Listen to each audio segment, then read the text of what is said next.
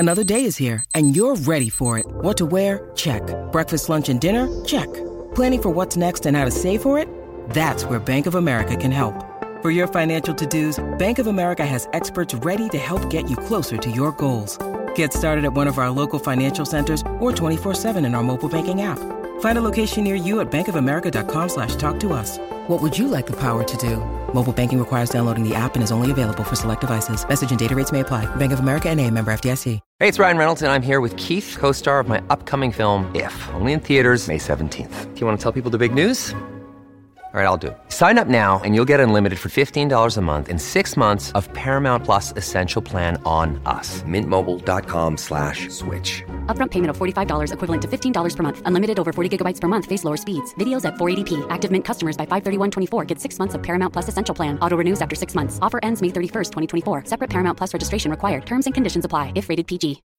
When you need mealtime inspiration, it's worth shopping Kroger, where you'll find over 30,000 mouthwatering choices that excite your inner foodie. And no matter what tasty choice you make, you'll enjoy our everyday low prices, plus extra ways to save, like digital coupons worth over $600 each week. You can also save up to $1 off per gallon at the pump with fuel points. More savings and more inspiring flavors make shopping Kroger worth it every time. Kroger, fresh for everyone. Fuel restrictions apply.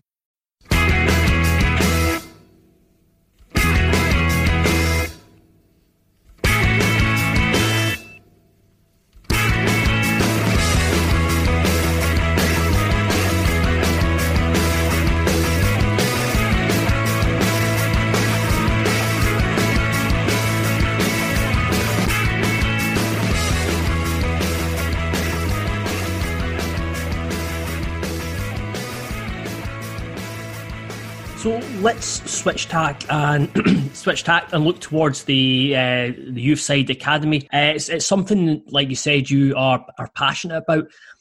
How do you envisage, or what would you like to see happen with the Hibs Academy? You talk about structures. What kind of stuff are you looking for in an academy? It's a good question, Joe, and I think I'm probably getting to the point of being quite philosophical about this now. So I don't necessarily think that you can say one structure, if you like, is the best way to develop players, because and this is something I learned. I've done a few courses with the FA in England, and one of the things that they ask you to do at all points in time is evidence what you. So they very rarely, to summarise it, they very rarely challenge your knowledge on things, but what they do is challenge your thought processes on things, and they ask you to evidence, you know, your opinions quite a lot. So they're not quite comfortable saying, well, you know, so-and-so came through this programme, therefore we should try and do something similar because it must be the best way to do it. They want you to really dig in and evidence it. And when you actually start to do that in youth development, it takes you down so many rabbit holes and so many things that become really, really fascinating. And I find myself getting quite geeky about some of these things.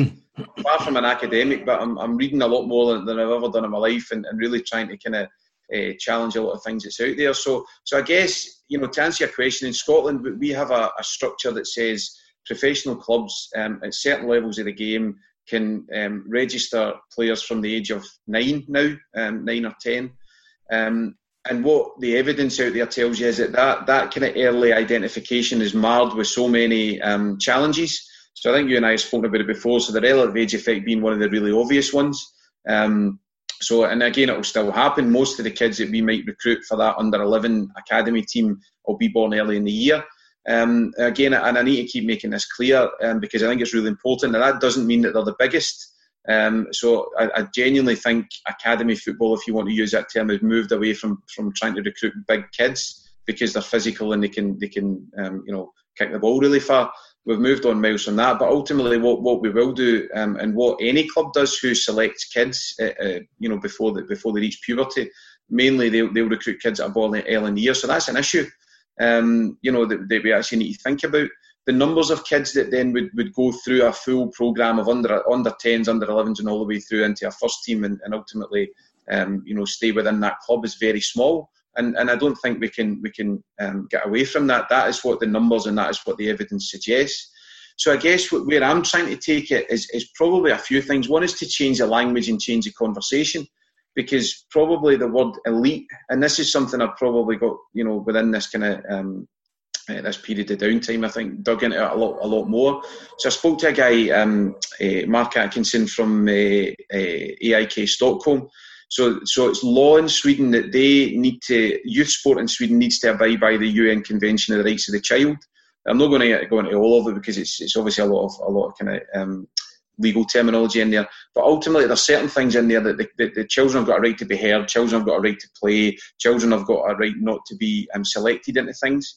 So AIK Stockholm, I think, have probably taken it to the furthest level within Swedish football. And they don't recruit until the age of 13. But what they do is provide loads of football opportunities for kids of all ages, all levels and all abilities. And then at 13, they give the kid the choice. Do you want to train 4 times a week and then travel to Gothenburg and travel to other parts of Sweden to play academies? Or do you want to stay where you are, doing what you're doing, training twice a week and playing within a more localised area? So a lot of that is around the rights of the child. Now, and I must admit, Joe, I'm still trying to get my head around how that type of thinking might apply for us as a club in the Scottish landscape and in Edinburgh. But the one thing I'm really, really keen to do is to try and instigate a debate around it, because one of the things I think that we take as a little bit of a fact in Scotland is that grassroots football, if you want to use that terminology, is something very specific, and that thing would be that it's really fun, you play with your pals, it's really carefree, you get loads of free play aspect of it, and that's what grassroots football is. And then we almost kind of quite happily speak about this academy environment being very rigid. It's coach-led, there's loads of pressure, and it's not very much fun. And I must admit, that's the bit that I really want to challenge the most, because I can sit here, unashamedly with both hats on. I am a grassroots coach with my kids, my son's football team, and I help out there twice a week, and I'm involved in a lot of the conversations there. But I'm also obviously part of a professional club that runs a youth academy, and I can see...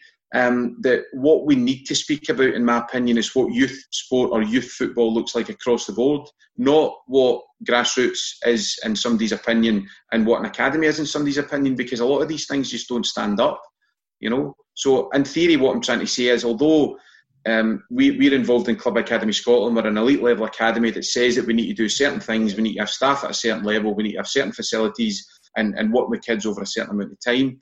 I'm probably starting to challenge whether that structure is actually the most important for our football club, one, but actually to try and help us engage with a bigger number of kids and actually have more kids coming through a pathway and more kids engaged in a pathway. So I'm challenging that. But what I want to challenge a little bit more is this concept that, because a professional club runs a youth programme, it is therefore structured, it's therefore early specialisation, it's therefore something that's going to end up being a disaster for the kid because they're not going to end up playing in the first team and become a millionaire. Some of that language for me is just totally wrong. And this is a bit where I do get a real bee in my bonnet. I'm really, really passionate about it. We need to speak about it. We need to get a lot of these things out there, because there is some really good practices within the academy structure, if you like. I think I've shared a story before where there was 2 kids came into our academy last summer, and I'm not going to go into all the nuts and bolts of it. Unfortunately, the boys' club, the youth club that we were with, didn't allow them to come in and train with us beforehand. And I think that's really important, because any young person and their family gets to experience our environment, lock, stock and barrel. We can't sell them anything. We can't do a big sales pitch and say, come to Hibs, it's this. If they come and experience it, then they take it for what they see themselves, and they can make their own judgments. So these young people in particular weren't allowed that opportunity. But it was interesting, so we brought them in, we gave them 2 or 3 years at the facility to go and speak to a lot of people.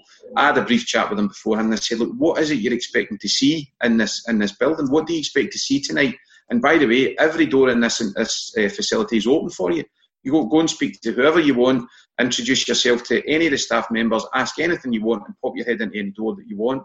There'll be somebody in there to kind of help show you around, but it's up to you to go and make at this time what you want, to allow you to make a decision whether you want to come or not.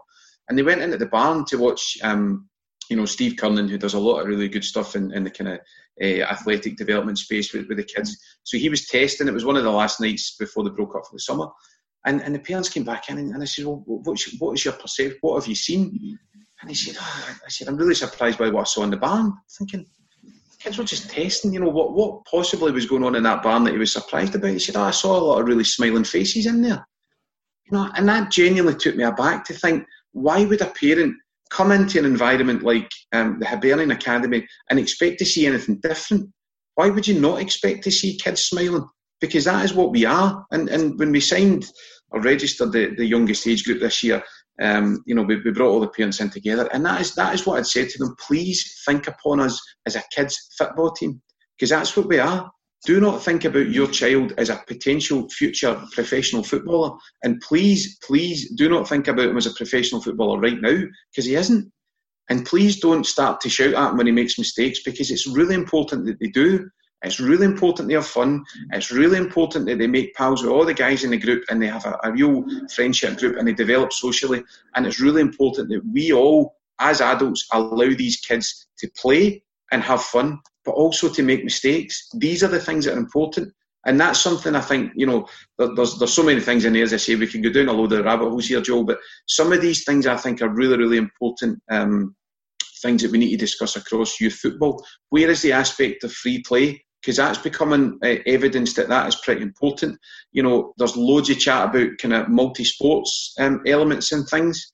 And these are one or two other stories I could probably tell about, you know, again, people, adults who have said things to parents like, you shouldn't go to Hibs because it's early specialisation.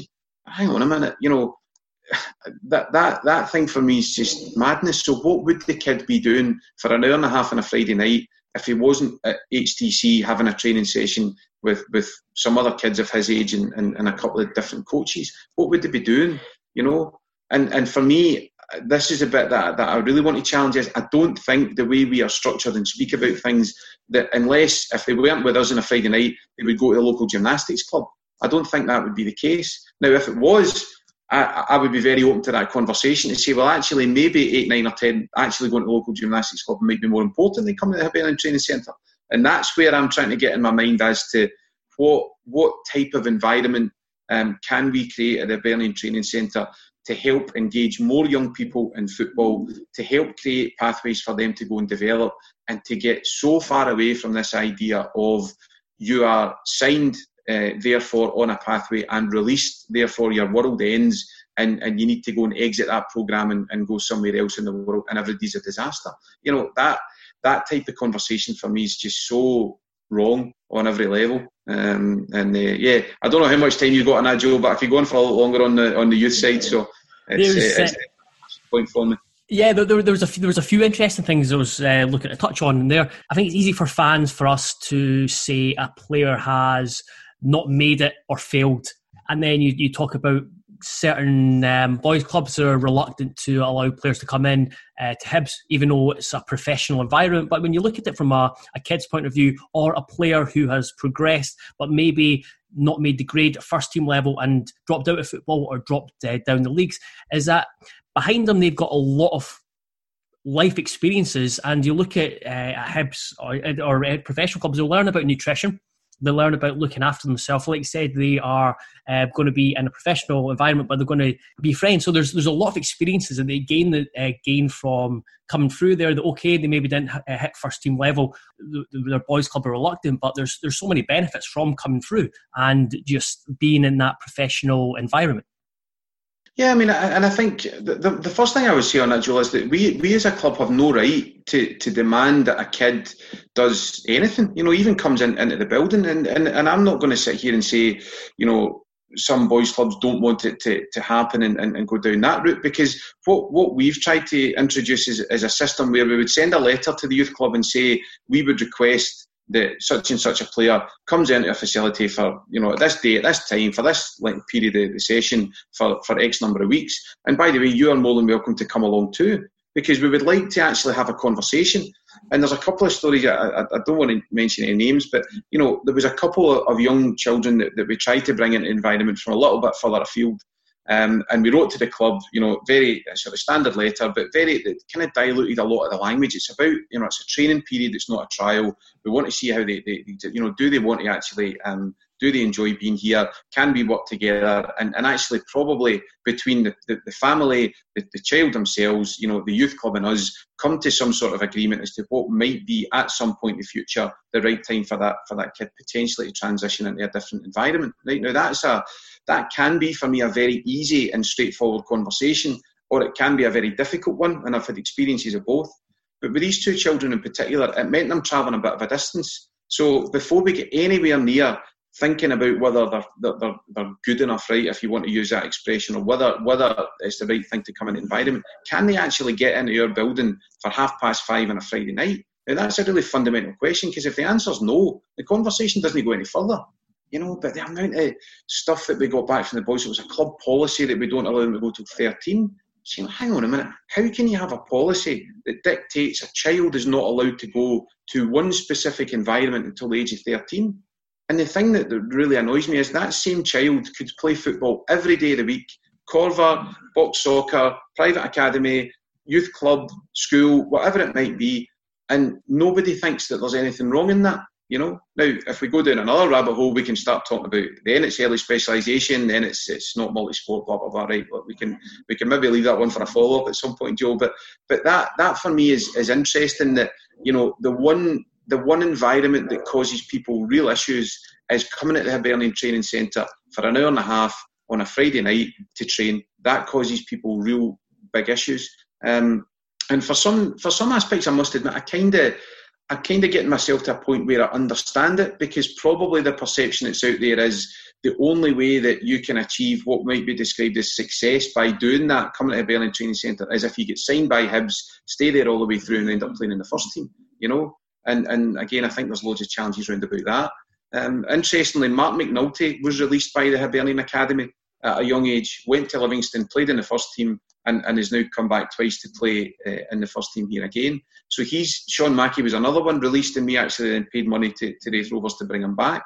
So there has been examples of people who have exited, not just our academy, but other programmes, and then gone on to actually go and develop. There's probably bits around that. There's a woman called Áine MacNamara that does she's done a huge amount of study into this idea of real top performers. So in football, she calls them super champs. These people who are like playing in English Premier League and have over 60 international caps. And she's chunked up, you know, a number of different people in different brackets. This is me getting really geeky here, Joel, so forgive me a wee minute. But she talks about these players that are almost the high performing young players that never quite make it. Is there any similarities generally in their journeys? So what she's found is that the high-performing young players very rarely had any form of challenge in their pathway. They were always the best, you know, and that's something I think we need to really think about here, is that talent isn't linear. Talent and talent development doesn't go in a straight line where people just keep improving, suddenly get in a first team, you know, become John McGinn and go and get sold to and play in the Premier League. That doesn't happen. And even John's story, John's been great speaking to our academy kids when he was here and even since he's left. But, you know, he wasn't playing with St Mirren at under 19 level.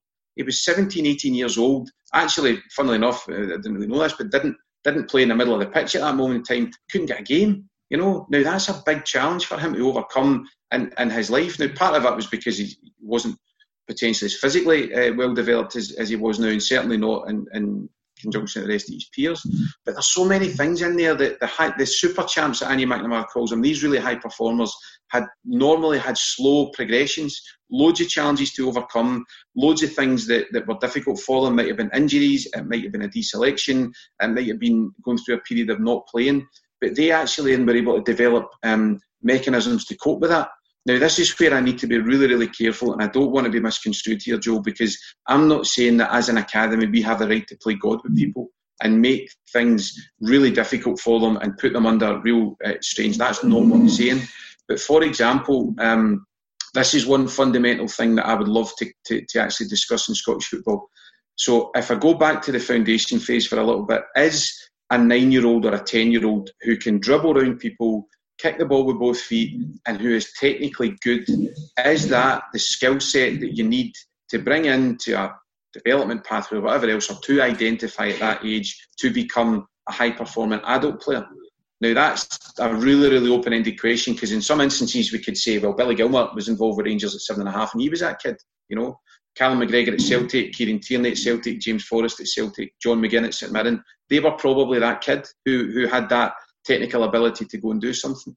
But I suppose what I'm trying to say in here is that in order to develop young people, and I think you make a really good point, and whatever that might be in life, you know, they need to be able to overcome challenges. And that, to me, and all the learnings and studying that I'm done, seems to be one of the critical factors. How young people can overcome adversity, how they can overcome challenge, and how quickly and how able they are to adapt to whatever they face.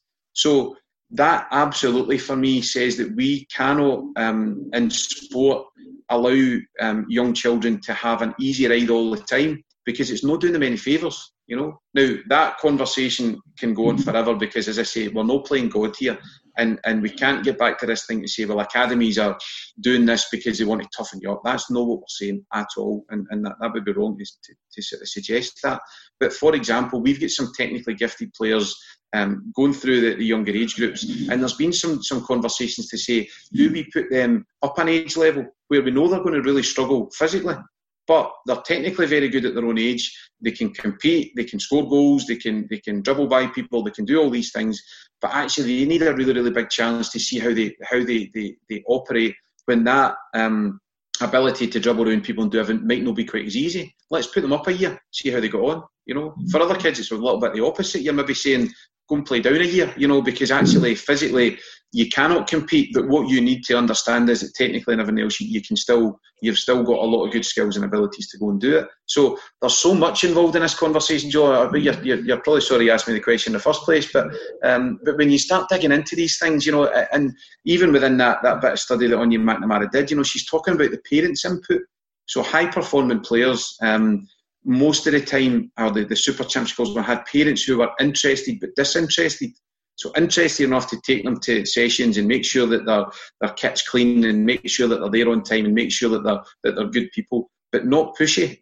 And this was the one thing. I've spoken to Judy Murray now a handful of times in the last couple of months, and she did a Q&A for our academy players quite recently. She absolutely hates being called a pushy parent. And I've asked about 5 or 6 people who know her and I've worked with her and knew her back in those days. And by all accounts, she wasn't. You know, she was the interested but disinterested parent. You know, took them along to the tennis club, let them play other sports, didn't push them into anything they didn't want to do, even when they went abroad to train. And Jamie, you know, came back from that, you know, didn't push him into anything else, let him give up the game for 2 years because he just wanted to go and play golf and play with his pals. And she's parented, if you like, if you want to use that expression, 2 world-class athletes, both multiple Grand Slam champions and number 1 tennis players in the world. You know, all these things I find are really interesting, and these are the type of conversations I think we need to expand in Scotland so much more, because they're really important. And I genuinely think we're missing the important stuff and getting far too bogged down on stuff that isn't important. That's probably how I would summarise it. I think I was listening to a podcast recently, and they were talking about a young player who was by far, head and shoulders, the best player on the team, but he had maybe an attitude issue if things didn't go his way. I think it was with a Premier League team, and I think there was a psychologist or whatever working with them, and he suggested taking the team and moving the player. So basically coaching the team and having the coach ref the game, and every chance the coach would give a foul that goes against that player, and it basically just became a test and a conversation between the player and the coaches as well to try and guide him.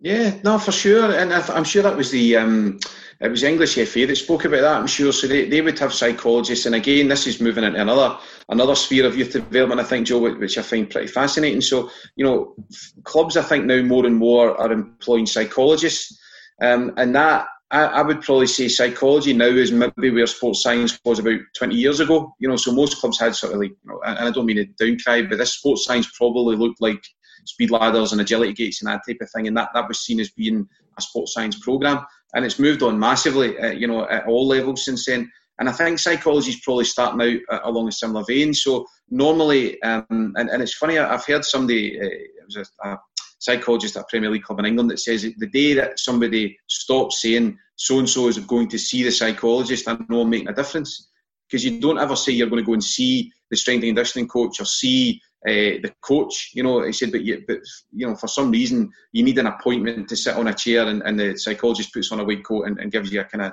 psych assessment. You know, that's the type of thinking around that world at the minute. But so that's where the FA have moved a lot. So they have their psychologists actually working with teams and working with coaches. They're on the field, they're on the ground. A lot of it is to do with the environment that's created around the sessions, and a lot of it's to do with the actual coaches' behaviours at the side of the pitch as well. But a lot of it is about how players actually overcome the challenges that they're going to face in the game.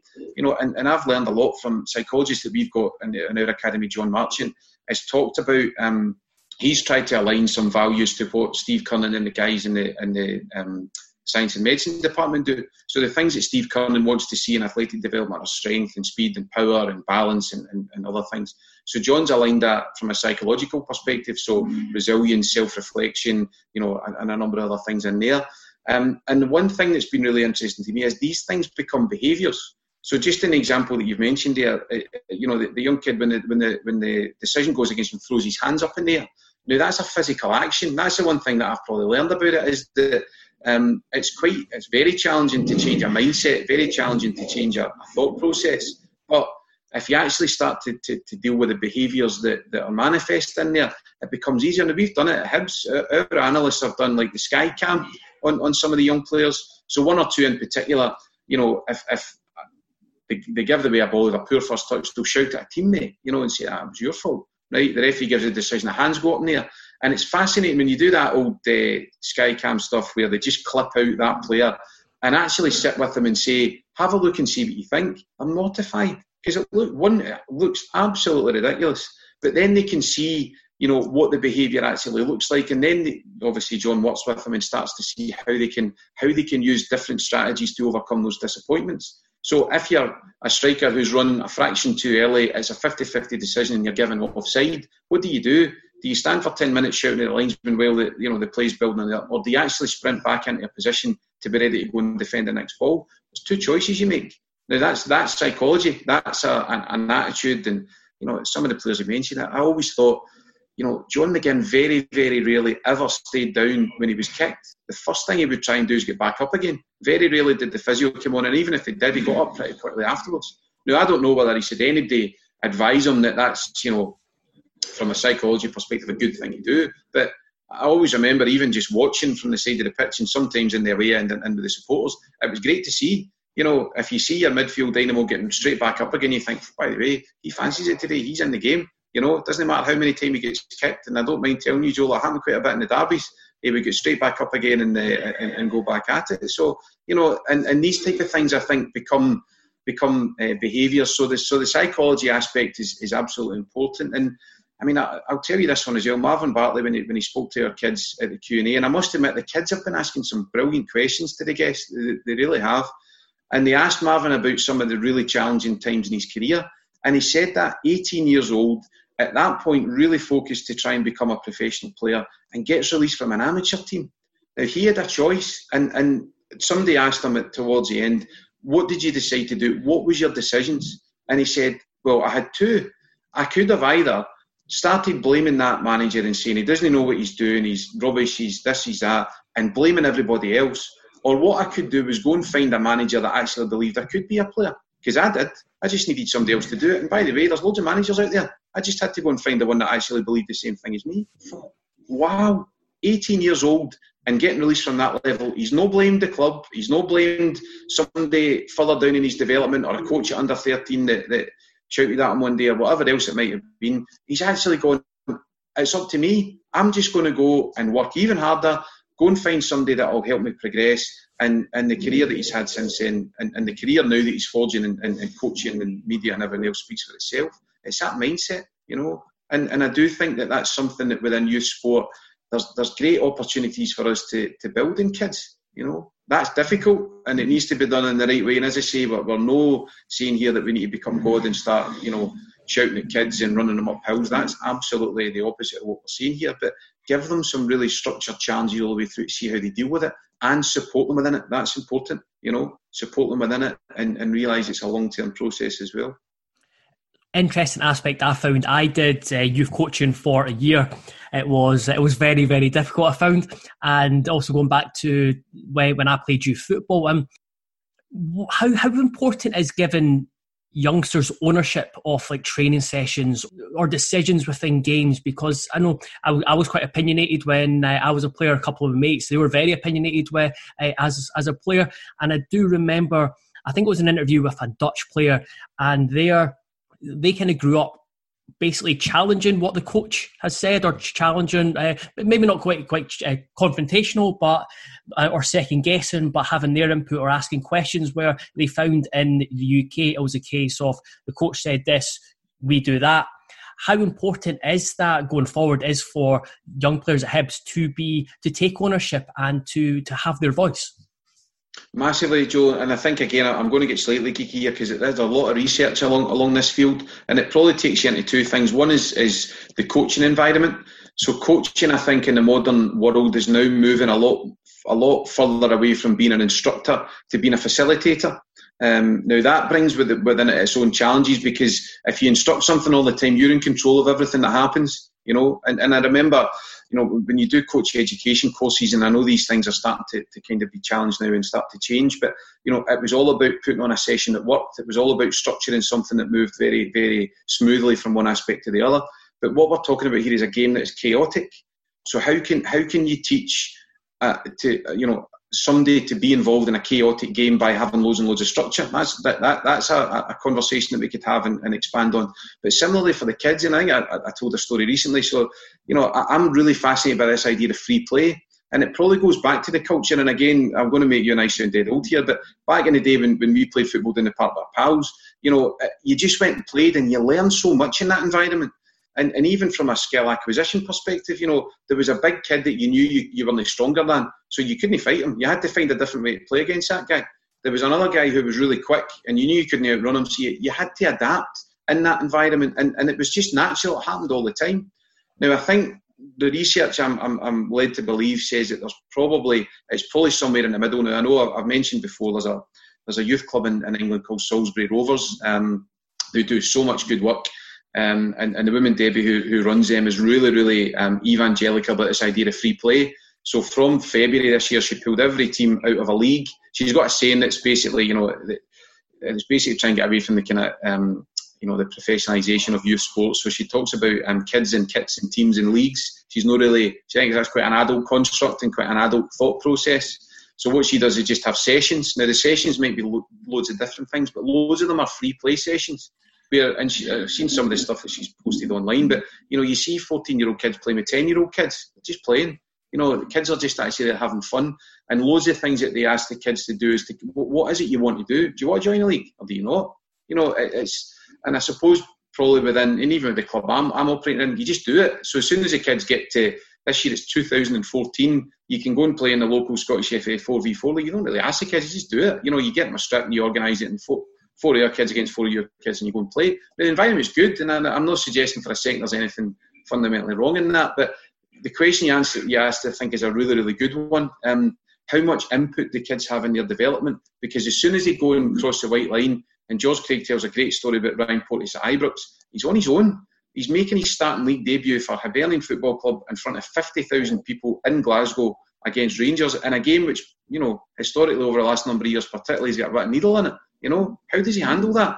If he's not had an opportunity to develop a lot of those skills that he needs in that environment on that day, it's going to be really difficult for him, because as much as he had experienced players round about him, it's very difficult for them to actually drag him through every moment of every kick of every ball through 90 minutes in a game of that magnitude. So they need to learn those skills.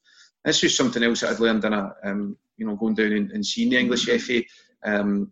George and I went down to St George's Park to see a few different people, but it was Paul Simpson, the under-20 coach, that took us in. So he's shown us the facility. St George's Park's excellent if you've never been. But they've got a big education wing, and a lot of it, you know, businesses can hire it for different things. But they were having, in the room that day was they were having a goalie camp. So every goalie, international goalie, first, second and third was in, and they were hearing from Tom Heaton about how to be the third choice goalie at a major tournament, which I thought in itself was quite an interesting concept. You know, he was giving him a bit of chat about what he needed to do and how he needed to train and what his mindset had to be. But in the back of the room was a Sabutio table, right? So George and I kept going, oh, I don't see my name in years, that's brilliant. I take it that's just for them to have a bit of social time. And Paul Simpson says, no, he says, that's how we do our analysis now. I said, what do you mean? He says, come on, I'll show you. So Paul obviously was a coach that, England won the Under-20 World Cup. Paul was a coach. So he said, so what we did with our analysis was we've got loads of people, and he showed us a room, right, full of people who were analysing loads of different games to prepare from the under-15s all the way through to the national team. They've got a similar way of preparing for games. So loads of, players will get their iPads or they'll get footage sent to them before they come. So he said, we played, I think it was Argentina in the first game. And he said, Argentina in the 2-year period up to the start of that World Cup played 40 players. Right? He said, so I'll be honest, he said, we had absolutely no idea what 11 they were going to pick. He said, but, we kind of knew, because we'd analysed them for such a long period of time, so how they would start to play, if the goalie had it, what they would look for, etc., etc. He says, so I set it up, so it was, full-backs would split, edge of the 18-yard box. He says, full-backs would be more or less at halfway line, number 6 would try and drop in. He says, so that was how I set up Argentina on the Sabutio board. And I had all the England players off to the side, and I had my 20-player squad round the table. He said, so I would say, right, goalies get the ball, lads. He said, who's going to go first? And he said, the striker would take the little number 9 off the side of the pitch and drop it on the pitch and go, that's where I'm going to go. He said, what are you going to go there for? He says, well, he said, I know. He said, most of the centre-backs that are playing, the left-side centre-backs are right-sided. They don't have a left-sided centre-back. So I want to stand here so the ball goes there, and I'm going to press there so that we can force them in this area. So I go, oh, that's interesting. He said, anybody else? So he says, then maybe number 6 goes, hang on a minute. He says, I'll go next. He said, I don't want him there. Why not? He says, because the left-back's the best player on their team. He says, I don't want the ball going over the left-back. He said, I want him to go and stand there so it moves. And then Paul Simpson says, so I go, all right, okay. So the wee number 9 picks up and goes to move, and Paul says, hang on a minute, what are you doing? What do you mean? He says, well, do you think he's right? Or are you right? He says, and then it just gets a whole debate where basically the whole squad comes up with a game plan. They talk about it, they analyse it themselves, they see it in front of them, they've all got a part to play. And it's not the coach dictating, this is what you must do here, here, here, here, and here. And actually then when it gets to the 50th minute and somebody's dropped a runner or somebody's not pressing the right way, they go, hang on a minute, remember I told you that 2 hours before the game? That was one of the 10 things I told you to do, I just thought that was dead interesting, that whole concept of players taking responsibility for things. And the FA at that time within that group took it to the nth degree and said, basically, come up with your game plan. The coach facilitated it. The coach probably, if they were going to say something that was absolutely ridiculous, tried to mould them back into something that might have been a bit more workable. But the players themselves did it. That was 17, 18, 19-year-old players. So, again, I love that idea of players taking responsibility for things. And again, share this one with you, that Eddie May had asked Lee Makel quite recently about players who had those characteristics, so players who would be able to take responsibility for things. And we talked about it using the word leadership. Now, again, can talk forever about what that might mean and what it might look like and everything else, but, who's the guys that if the coach was late for a session for whatever reason would take a warm-up, would start it, would get it going, blah, blah, blah. And Lee made a really interesting point. He said, actually, if I think back over a number of years, probably the players that I would have hung my hat on and say would have done it are actually the guys that have transitioned to going to the first team. So it was almost a kind of light bulb moment for everyone. Well, actually, if that is a fundamental skill set that we're seeing over a long period of time of players that make that transition, which is absolutely the hardest transition you'll get, becoming a youth player into becoming a first-team player, an adult player, if that is one of the fundamental things that we need to develop, then again, that's got big ramifications on what we do all the way through and what type of environment we want to create and we want to work in. So, loads of challenges in there, John. Loads, as I say, loads of rabbit holes that we're going down here. But I just find all these conversations really fascinating. I really do, and I would love to have them on a more national level because, again, I'm a really, really proud Scotsman. I was there in 1998, when I last qualified for the Men's World Cup, and I would love to see us doing it again. And I'm now obviously part of Scottish football. What we can try and change is what we do at Hibs, which I think is important, but we're probably going to need some support from a wider basis to maybe implement some of the things that we want, which is why I think I'm trying to use this time as much as possible to speak about it a lot more and try and see whether we can get a debate and a conversation going about it. So yeah. Finally, on that, is that the next step to try and take it and just kind of challenge ideas at the Scottish FA level? Because you look at obviously, the implementation of the Scottish FA performance schools, they're a big part of what the Scottish FA have tried to do. So, what is the next step?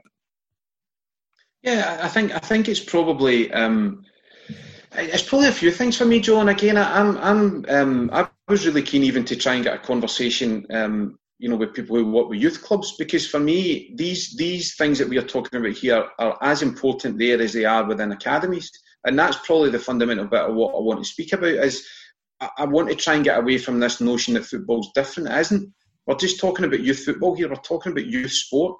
So that is a question I want us all to think about and challenge ourselves on. What is important when we're talking about youth sport?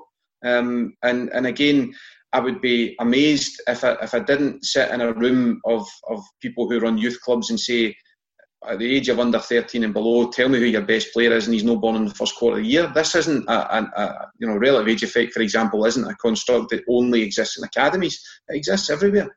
So what does that mean for a little kid in that team who nobody's really thinking's particularly great at this moment in time, who's born in the fourth quarter? Do we actually start to get a generation of coaches looking at that kid differently and wanting to do different things?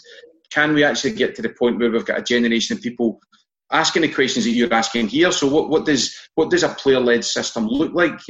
What does it mean to continually give instruction at the side of the pitch? What does it mean to construct a training session that's very structured to try and elicit performance in a game that is very chaotic and unstructured? All these things are as relevant for me working with my son's team at 7 years old at Cambusdoon Football Club in Ayr as it is for me as a sporting director at Hibs looking at how we might operate in the academy. For me, it's exactly the same. They're as important because what we're talking about is providing young people really good opportunities in youth sport and allowing them to develop in so many different factors and hopefully allowing them to be the best that they can be in football. Absolutely, but also in life, because you mentioned it yourself, Joe. So many of these things are just big life skills that whether you go on to play in the English Premier League or not, if you can learn these type of things through sport, then you can apply them in any aspect of your life and the work that you do, without a doubt. So this will be my final question. Just because you mentioned that again, it was the relative age effect. We spoke about it back in August for an article, doing a link to that when the podcast goes up, but. Hibs have held events or trials for players born in the fourth quarter. How have you seen that develop since you unveiled or certainly brought it to the club since 2016? Is that right? Yeah, I mean, to be honest, Joe, this is an aspect where I would probably love a wider conversation again about how we can apply these things. So we have at Hibs absolutely now got all the staff understanding what it means. So, somebody will say, well, that kid's a fourth quarter kid. So we actually start to reference now. That's something that's relevant to know. And we can start, we do make decisions about, probably keeping players in the system a little bit longer. The other aspect of that, I think I've mentioned, Steve Kernan's excellent at looking at kids' growth and maturation. So back to the two kids that we spoke about last summer, and it generally wasn't a sales point. It was for us to have the information and the knowledge, but they were at an age where the relative age effect probably wasn't all that relevant. So as soon as kids hit puberty, then that is overtaken by their growth spurt and how quickly they grow and how their bodies change and develop. So again, that is interesting for people to know and understand because we'll have youth coaches at all levels here working with ages of 13 to 16, maybe 17 in some instances, whose kids cannot perform because their bodies are just doing a million different things at that point in time. Now, if you know that and understand that, you can make a different decision than if you don't. So again, we had the two boys that came in last summer. So Steve Cunham was able to tell them within 5 minutes, within probably 2 or 3 inches of variance in there, what height he thought they were going to be when they were fully adult grown, right? Now that's quite interesting. So again, we're not going down the route of academies just going big kids, but realistically, if you've got a goalie who's going to be 5'9", the chances of him being a top-level goalkeeper are very small. Probably the same for a central defender. So maybe if we get that information when kids are 13 or 14, maybe we can adapt and have them playing in a different position or doing different things like that. So Steve Cunham was able to say to that family, look, you're certainly a midfield player, great, we think you're going to be between 5'10" and 6'1". And again, they looked at it as if they just walked into a spaceship, But that information is pretty easily accessed, It doesn't take a long period of time or a huge amount of equipment to do it. But that's where you can start making decisions. And the bit that probably got them was he said to them, look, in January, this coming January, he said, your body's going to grow faster than it's ever grown before. So your performances on the football pitch between January and probably end of March, beginning of April, are going to be pretty poor because your feet are going to be all over the shop, your ankles and your joints are going to be sore. But if you're in an environment that's okay, we will understand that. We'll modify your training, we'll get you to do more of this and more of that, and we'll see you through it. But don't be disappointed and upset, but it's coming, because I can tell that is when your body's going to grow faster than it's ever grown before. So there's two things in there. One is the relative age effect, and one is this idea of growth and maturation. Both equally as important in how we talk about young players and what we actually see in them. The biggest challenge, I think, in the relative age effect, Joel, is that what we will do, and I think I've mentioned this quite a few times, even when we did the article, is we will identify kids who influence games, right? And I'm only going to use that terminology. We spoke about it before. Dribble around people, score loads of goals, pass it with both feet, maybe look like they have a better understanding of the game. And I'm now getting to the point of being pretty convinced that is not the defining factor in what we need to see in young people to actually see them progress over a period of time. So it's how you actually apply. So we're all aware of the relative age effect now. One of the things I would love with this national conversation is to understand where these kids might be, because we send a scout to the side of the pitch, we don't know who's a fourth quarter kid or otherwise. So do we as a sport start to work with schools a bit more? And I think I'll give you this one just briefly. Sorry for going on about this a wee bit, but one of our scouts came a wee while ago, talked about Scottish diving, and I just think this was such a brilliant story that they did some sort of testing and things in the Edinburgh schools quite a while ago.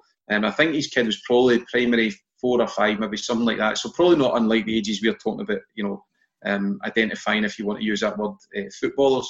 So they did loads of things. It was about flexibility. It was about hanging off the monkey bar. So probably a little bit about muscular endurance, but a lot more for me about psychology. Who had a little bit of grit to hang on those monkey bars longer than anybody else, etc., etc. So anyway, long story short, the kid gets to the point where he's been invited to the Commonwealth Pool on Sunday as part of a Scottish diving talent programme. And I'm saying, this is dead interesting, right? So clearly, this is the point where he's going to be in the pool. He's going to jump off this platform, everything else. They hadn't asked him at that point if he could swim, right? Now, I would suggest if you're going to be part of an international diving programme and throwing yourself off a 25-metre platform into a 3-metre deep pool, an ability to swim would be pretty high up there in your list of priorities to get out drown, right? But then they ask. And I thought, this is amazing that seems to be such a core fundamental skill for that sport that was so far down the list of priorities that they asked him to turn up at the pool before they even really asked if he could swim, But yet in football, we are still probably looking at these younger kids and these top talents, if you want to call them that, and putting them into this pathway for such a long period of time based on what they can do in the game and how they can influence the game at that moment in time. So that's the next bit of the journey for me, is trying to understand what else might be important there, what other things are actually really important. So if I go back to Lee Makel's example of these players who have transitioned into the first team, having that idea of leadership and being able to take responsibility for themselves and having that skill set, that seems to be pretty fundamental at the upper end. So, there's loads and loads more conversation about what might be important at those younger ages. And so the relative age effect forms part of that conversation for me. And that's something at Hibs I think we can certainly apply more and a little bit more thought to as well, and how we take that forward. Perfect. Well, Graham, thanks very much for coming on and spending so much time talking about your role and also looking ahead at the future of kind of youth football and how you like to see it. I'm sure the listeners will love listening to it. So we really appreciate you coming on. Thanks very much. No, it's great, Joel. Thanks for the opportunity. It's nice to see you again, and you take care, and we'll hopefully see you back at Easter Road once it's safe to do so. Yes, watching Premiership football. No, say no more. Say no more. Thanks, Joel. Take care. Cheers. Sports Social Podcast Network. It's time for today's Lucky Land horoscope with Victoria Cash. Life's gotten mundane, so shake up the daily routine and be adventurous with a trip to Lucky Land. You know what they say, your chance to win starts with a spin. So go to LuckyLandSlots.com to play over 100 social casino-style games for free for your chance to redeem some serious prizes. Get lucky today at LuckyLandSlots.com. Available to players in the U.S., excluding Washington and Michigan. No purchase necessary. VGW Group. Void where prohibited by law. 18+. Terms and conditions apply.